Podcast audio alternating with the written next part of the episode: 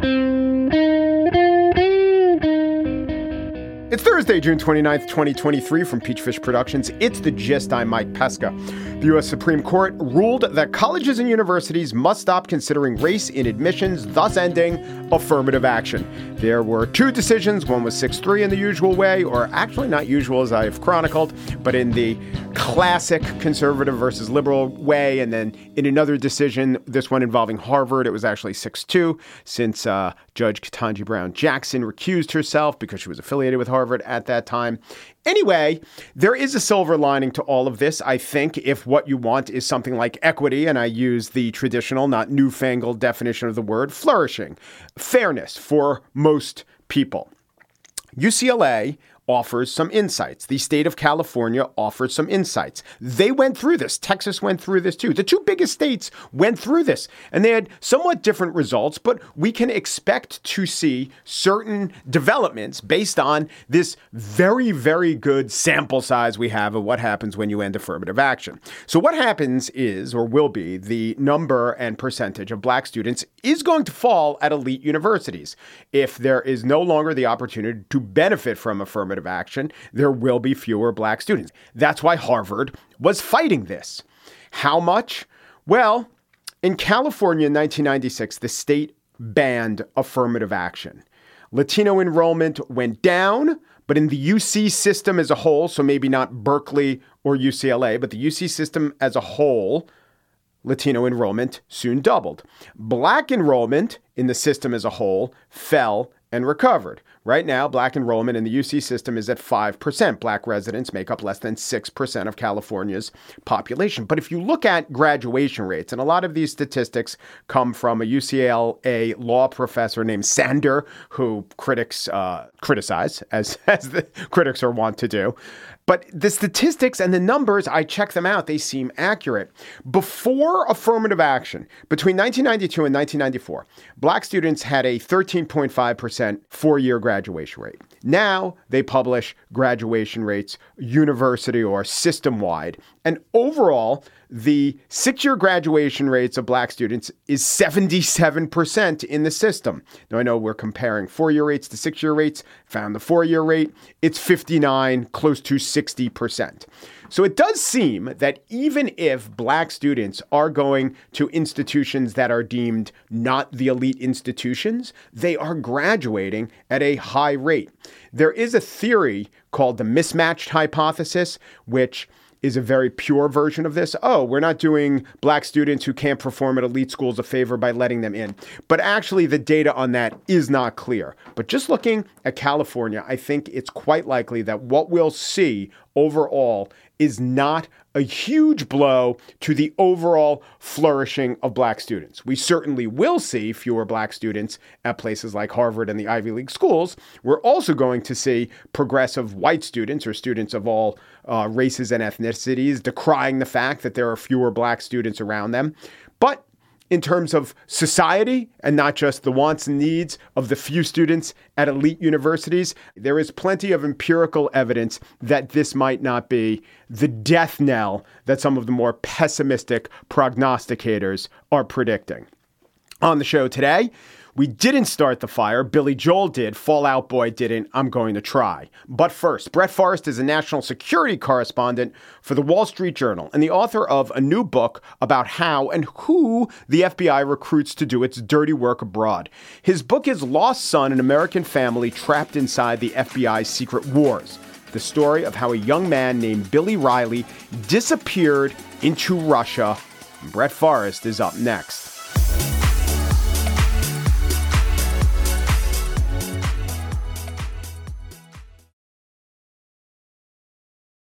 In 2015, a young man, 28 but youthful, dough faced, kind of a mama's boy, named Billy Reilly traveled to Russia. It's kind of weird that he went there. His family didn't quite understand why he was going to Russia on the dawn of their first incursion into Ukraine.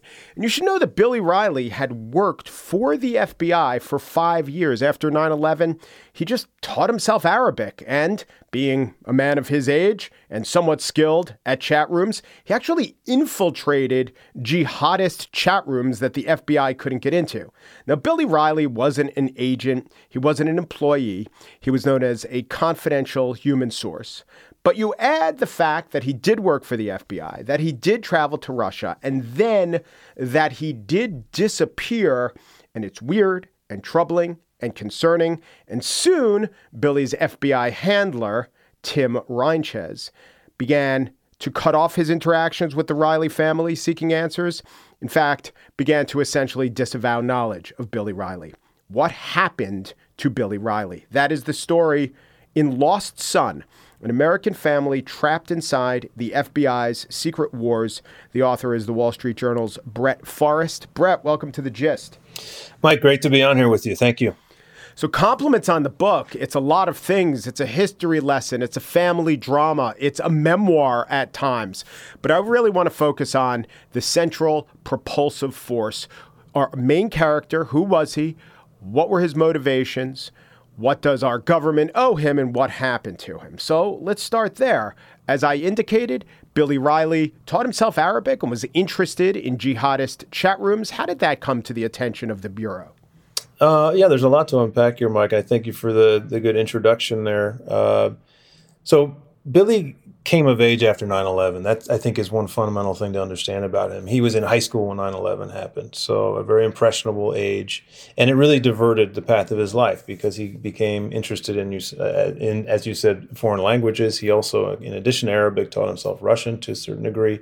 Uh, became interested in uh, global conflict uh, world religions and um, and he was he was coming of age just as the internet was doing so and social media was developing and and all of these things dovetailed uh, perfectly and enabled him to reach out from his his family home just outside Detroit to uh, to people who were uh, fighting for causes and uh, around the world and, and also people who were involved in terrorist conspiracy. And it was this internet traffic that came to the attention of the FBI they came knocking at his door one day to, to his, his parents' home in, in Michigan and uh, asked him what he was doing. And when he explained to them how skillfully he had penetrated certain areas digitally, uh, they were impressed. And they said, Well, why don't you do it for us? Mm. Were they concerned at first? Because I don't know if they know then, but as you lay out in the book, Billy Reilly, you can perhaps tell by the name, Irish kid, went to Catholic school, but actually in school he converted to Islam. So to my original question, were they worried about this kid before they were intrigued by him? Yeah, well, well, um, the nature of the work uh, for FBI counterterrorism agents means that they they must recruit people who are close to terrorist conspiracy or people who they can direct toward that. Yeah. Um, you know, the, the, the the job of an FBI agent, a, a case agent, is is to develop information and intelligence that exists beyond the bureau and bring it in. So you need to do it through people like this. The thing, the thing about Billy that I think was um, was striking to the FBI was, while he had this knowledge, this lingu- linguistic knowledge, this cultural knowledge, and, and knowledge of uh, of what was happening in, happening in the Arab Spring, how ISIS was developing. While he had all of these attributes, he was he was, you know, of European descent, born and raised in the United States, raised a Catholic. So he was quite unlike so many of the counterterrorism sources that the FBI was recruiting, especially in those years. And so he seemed, uh, I think, um, uh, more even more trustworthy than some of those others. Now, a confidential human source. Uh, many of us who follow the news have heard the phrase. You rightly point out some of the phrase is confusing. Human, of course, like why wouldn't they be human? But I'm not. This could mean a range of things. It could mean a person that they don't trust. It could mean a person that, you know, they keep at arm's length, but also on the payroll. In Billy's case, I think it meant, or Billy hoped that it would mean someone who might one day parlay his work for the FBI into to full term employment. But in reality, being a confidential human source kind of sullied one in the eyes of the FBI. And I'm not sure that Billy got that. And I get that impression from you. So I, I guess you'd agree. Yeah, no, I, Billy was naive about what awaited him in his relationship with the FBI, as are pretty much all confidential human sources, or at least most of them who sign up with the Bureau.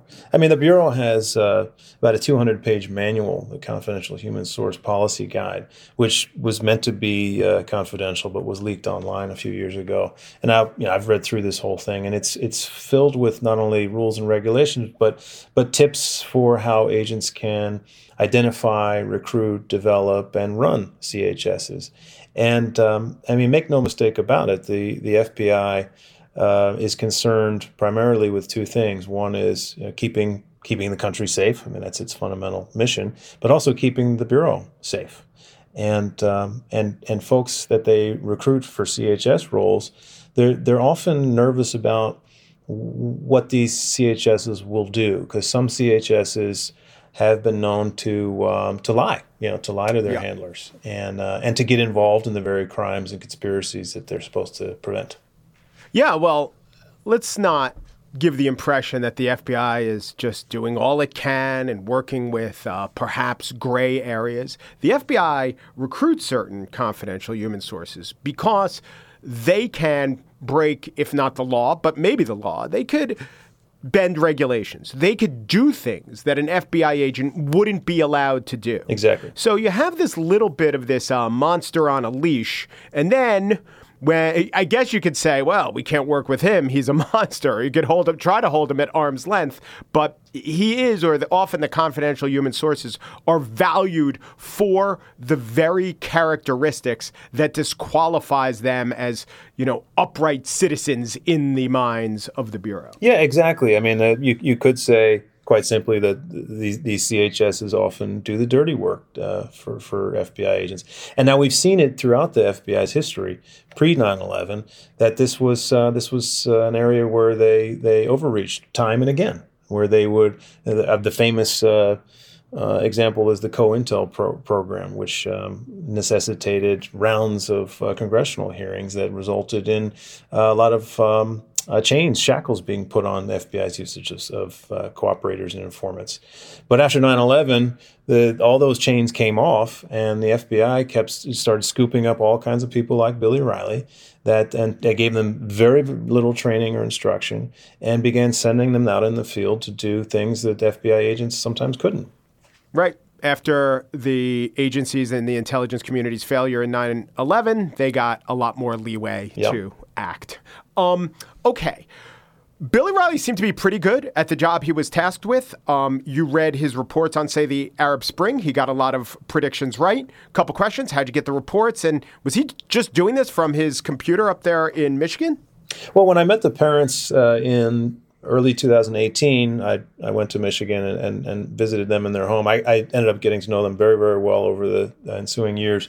They were they had been looking for their son for a couple of years and they hadn't found anything. They had themselves had traveled to Russia looking for him and just couldn't come up with a coherent picture of things. So they they felt like they had tried everything. So uh, when I encountered them, they were uh, very pleased at my interest, and they basically just gave me everything they had, including the hard drives on the computers that Billy had been using at home. And um, on those hard drives, I discovered thousands of files that he collected or created for his FBI handlers. And among those files were these reports that he was regularly uh, dispatching to them. He was putting them on Dropbox, and his handlers were getting them, you know, on those folders, in those folders. And uh, yeah, a lot of these um, reports were just, I was quite impressed with how with his depth of knowledge of events in the Middle East and and how he was synthesizing the information. I mean, it sounded like it sounded like he was working, you know, for an intelligence agency. Yeah. So he was still uh, a young man. He was seeking, he was a searcher. He was seeking things like adventure, maybe romance, which comes into this. He had at least a flirtation and the plans to visit a woman, young woman he was maybe uh, flirting with, let's say, living in the Philippines. and he decides to go to Russia. He knows some Russian, not conversational Russian, which comes into play, but he could read it pretty well. And the question is given all of what we've established, him working for the FBI, is there a connection of him going to Russia and the FBI, or maybe this is a CIA operation, wanting him to go, knowing that he's going, somehow supporting his decision to go to Russia? What do you find out? Yeah, well, when I first learned of this case, this was one of the two fundamental questions. One was where is he now, and what's the FBI's role in this, or as you mentioned, possibly the role. What is the possible role of another agency, a U.S. Yes. Uh, agency? Um, now, the the the parents, uh, the FBI, when they came to the parents' house directly after Billy's communications had dropped in Russia, the FBI professed ignorance of Billy's trip to Russia. But the parents, very soon after, they discovered uh, incontrovertible evidence that the FBI was lying to them, that the FBI, in fact, did have foreknowledge of the trip. And this really opened uh, a Pandora's box of, of uh, other questions, you know, because why you know, there's usually a motive when someone lies, there, and there's and certainly a motive when an agency like the FBI lies to a family in this situation. And we get into all this in the book, but um, you know, the, it's an interesting uh, setup because you have a young man who's lusting for adventure, and you have an agency that's fighting for its life. Right, and you have a mismatch between the trust the young man has for the agency, uh, the naivete of the young man, and the agency, which really knows what it's doing and isn't too sympathetic or touchy feely when it comes to the sources that they, I'm going to use the verb, that they use. Yeah. Yeah. Well, they, uh, there's not a lot of, uh, yeah, I mean, emotion involved here. In fact, none. You know, the, the thing is, the FBI's usage of sources and informants and all that really did change in a fundamental way after the whole Whitey Bulger affair in Boston, because that showed Whitey Bulger, who was the head of the Irish mob there and had been an FBI informant for years, he had upended the relationship with his FBI handlers and had actually involved them in criminal conspiracy, had uh, embarrassed the bureau, had killed their careers, etc. So after that, the FBI basically told all of its agents, if you feel the slightest problem in your relationship with your sources, you have to dump the guy immediately. Mm-hmm. It doesn't matter what you're involved in, where he or she might be, just get rid of the guy. So um, that that uh, policy came into play when Billy went missing in Russia. Yeah, just like you might put a sensitive document in a burn bag, do that for a person. Now, the question that I have about him going to Russia, what I really didn't understand was what he honestly thought was going to happen to him. Because let us remember, in 2015, Russia had invaded the Donbas region. They were claiming the successful when it came to Crimea, less so with eastern Ukraine. They were claiming that country was part of Russia. This was the first incursion, a presage to the war that we see now. But Billy went on the side of the Russians. I mean, he traveled to Russia and he wound up in a camp where people were training to go fight alongside the Russians fighting the Ukrainians. What explains that decision?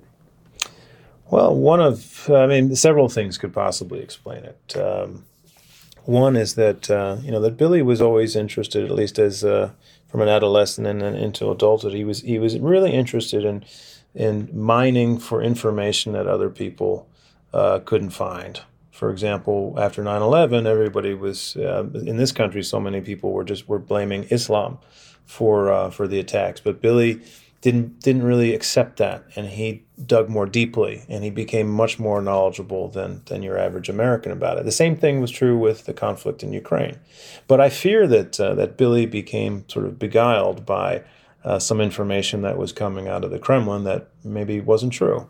I will also mm-hmm. say that that Billy never expressed an intention to take up arms against Ukraine. His um, his, his his his goal seemed to be to document the war. Um, but then, of course, we have this uh, this overlay of his FBI affiliation, because as I mentioned, when he did go to Russia, he was a confidential human source, and he was discussing things with his handlers. So that question, uh, to a large degree, remains open.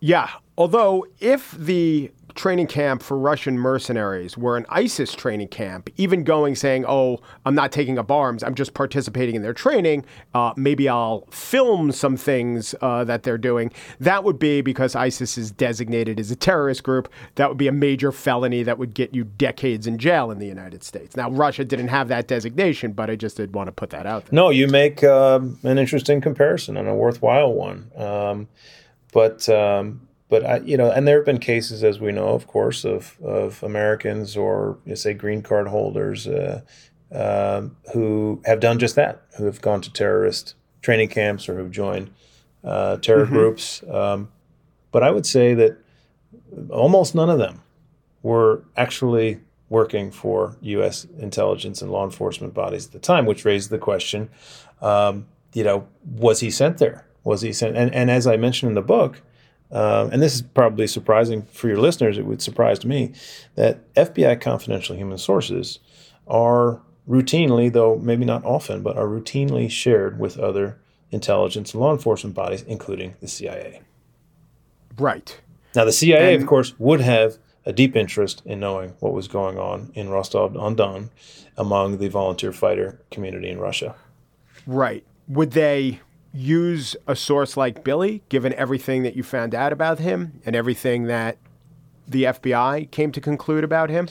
Well, that's um, a fascinating part of the story because uh, this is one of those stories where you, you feel like you you uh, understand something uh, at sort of a bedrock level, but then you discover some new, new, information and it upturns your previous understanding and makes you look at it completely differently. And and on this point, uh, that was essentially what I experienced over and over. Uh, because I, looking from the outside, would would evaluate Billy as someone you would never send into Russia, one of the most difficult right. environments for a U.S. operator. Um, but does not speak Russian. I mean, can communicate in writing, but just has a smile and nod when Russian is spoken. Yeah, yeah, because he was just he was learning it on his own in the United States. He did. He was good with uh, you know at the keyboard, but when he went into real life, he, he couldn't really converse. And yeah, you add that to the mix and you think, well, this guy, how capable is he really?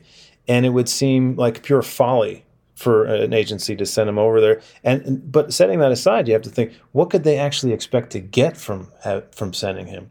However, however, you know, in talking to uh, some number of former FBI agents and CIA officers, I learned that uh, the CIA and other uh, intelligence law enforcement bodies that they do in fact send such people sometimes into challenging environments abroad, despite the fact that it doesn't seem to make much sense.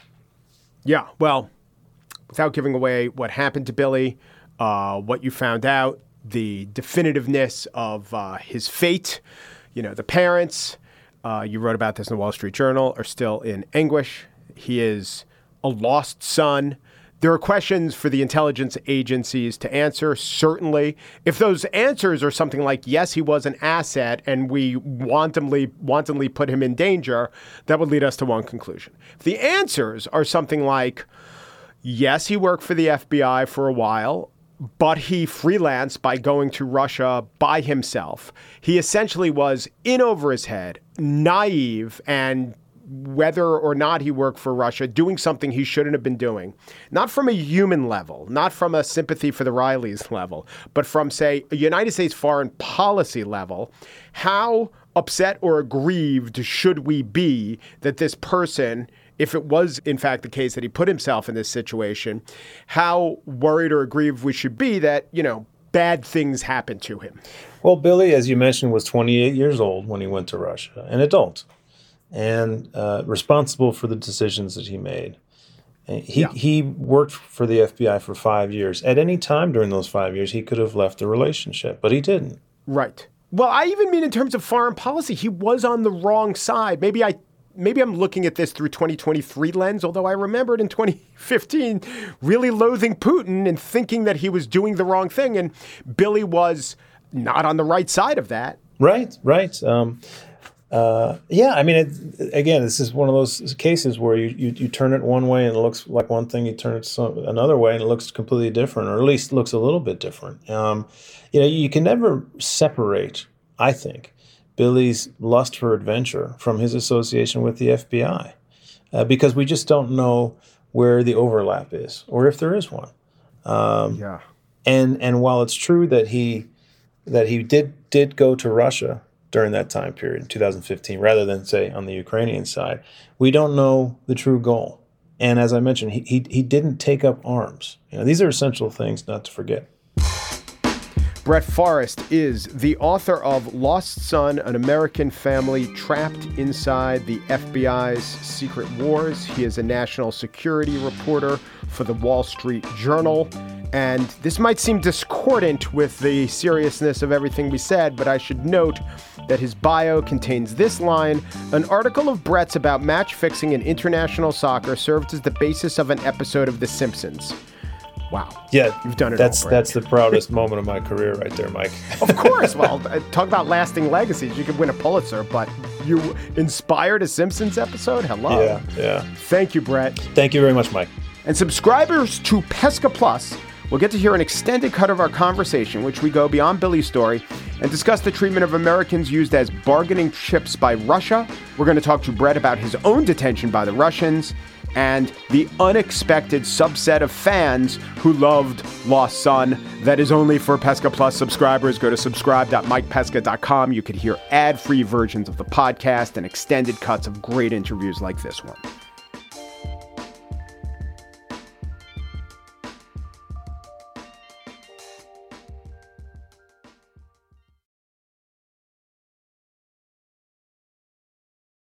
And now the spiel. The band Fall Out Boy decided to rewrite and update the lyrics to the Billy Joel song We Didn't Start the Fire.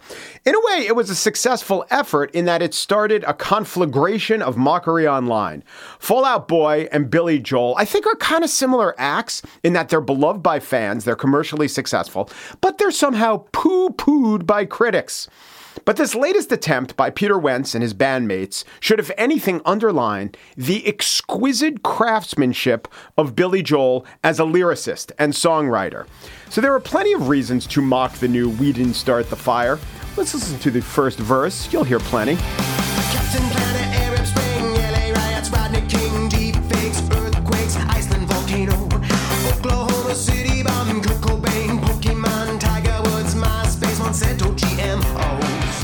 Captain Planet Arab Spring, LA Riots, Rodney King. All right. Captain Planet was a PBS animated show which ran from 1990 to 1992. This is juxtaposed with the massive uprisings in the Arab world, which began in December of 2010, and then we return to the LA riots of 1992. So this is an important and crucial difference between the two songs, one I'll get to in more details in a moment. But the original, We Didn't Start the Fire, begins. Harry Truman, Doris Day,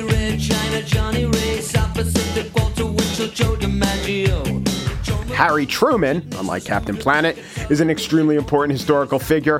He also won the 1948 election. It was not just the first event for Billy Joel to list in his song, it was the first event in the song chronologically. He doesn't mash Harry Truman up next to the Cola Wars. Doris Day is a pretty important pop culture figure, Red China, a crucial geopolitical event, and Johnnie Ray, you might forget him now, but to a guy like Billy Joel, he's an extremely important progenitor of the very music that Billy Joel came to play. Billy Joel's song starts with the important, not the trivial. He grabs you. The rhymes are taut. In the Fall Out Boy song, we get these uh, s- reaches for rhymes. Harry Potter, Twilight, Michael Jackson dies, nuclear accident, Fukushima, Japan, Crimea Peninsula, Cambridge Analytica, Kim Jong-un, Robert Downey Jr., Iron Man. Oh my God, it's so bad. Michael Jackson dies? Michael Jackson? No. If you want to include Michael Jackson dying, it has to be at the end of the line. It has to go ba ba ba ba ba ba ba ba ba ba ba ba ba, ba, ba, ba, ba, ba, ba. Michael Jackson dies, right? That's the equivalent of South Pacific, Walter Winchell, Joe DiMaggio. And then you can rhyme it with another ba, ba, ba, ba, ba, ba, ba, ba. Mandela wins Peace Prize. That'd work. The one, two, three, four part, you could stick the Unabomber in there, right? But, but, but, but, Unabomber, Mandela wins Peace Prize. All right, that's okay, right? No, it's not okay, and here's why. Not only are all the events listed in the Billy Joel song somewhat culturally relevant and with better rhymes than Fall Out Boy, all right, there's too much baseball in the Dodgers, but they're not just in vague chronological order, they are in nearly exact chronological order. And it's only less than perfectly exact because some events don't really have a definitive date. So, communist bloc, you can float that around a little and use it to rhyme with something when you need a rhyme for rock around the clock.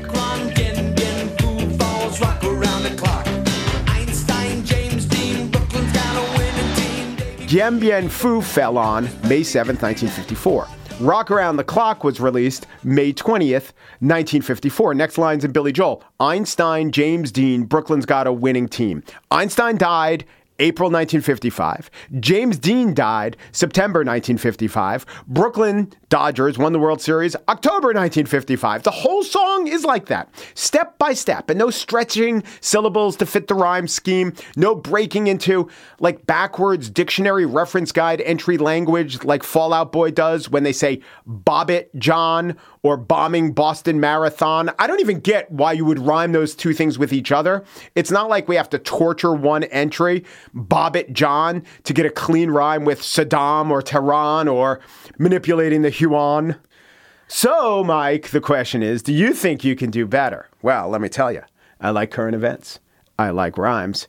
And like Billy Joel, I am from Long Island. Of course, I could do better. First, in order to build momentum, I'm going to go in order. Second, no lazy, lazy rhymes. Three, you don't have to get to everything, which is good. I mean, Fall Out Boy didn't get to Gorbachev, which is one of the, I don't know, four or five most important world figures in the last 30 years. You could skip them, except this was nuts. They reference Ever Given Suez, which pretty much rhymes with Gorbachev, except for the fact that no one even know what is Ever Given Suez? That was the boat, remember? That got stuck in the Suez Canal? No, you don't remember. My point exactly.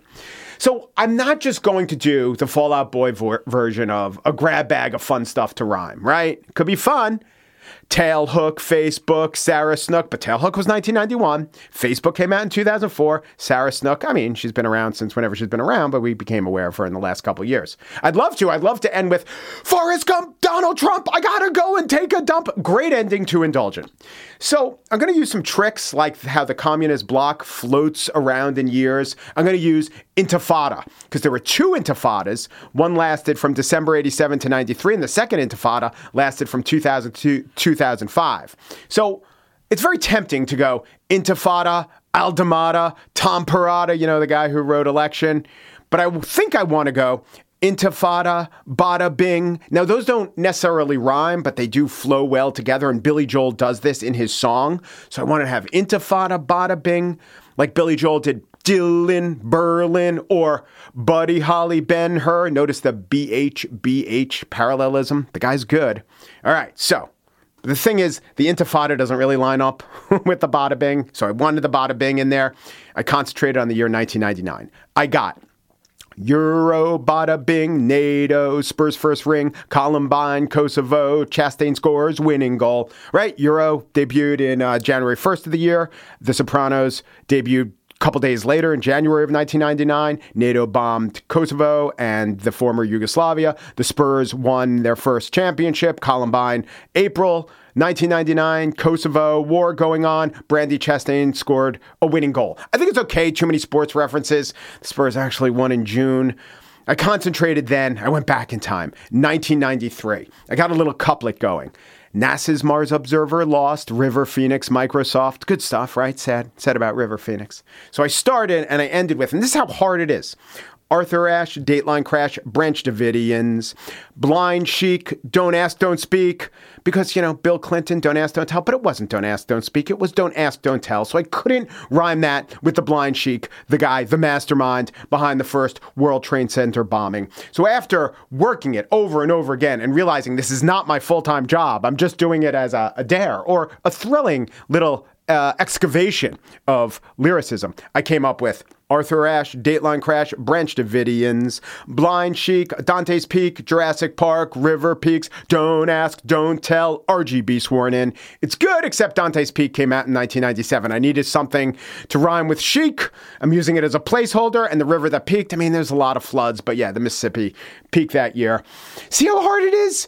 See how good Billy Joel is? I don't want to say, see how bad Fall Out Boy is. I haven't thought of a Fall Out Boy song in 15 years. and I'm thinking about it now but I think we should just call Joel a master and me but a novice. And also, really, the Cola Wars. It's it's not the best ending. I, w- I, w- I think I would go with uh, taking the dump.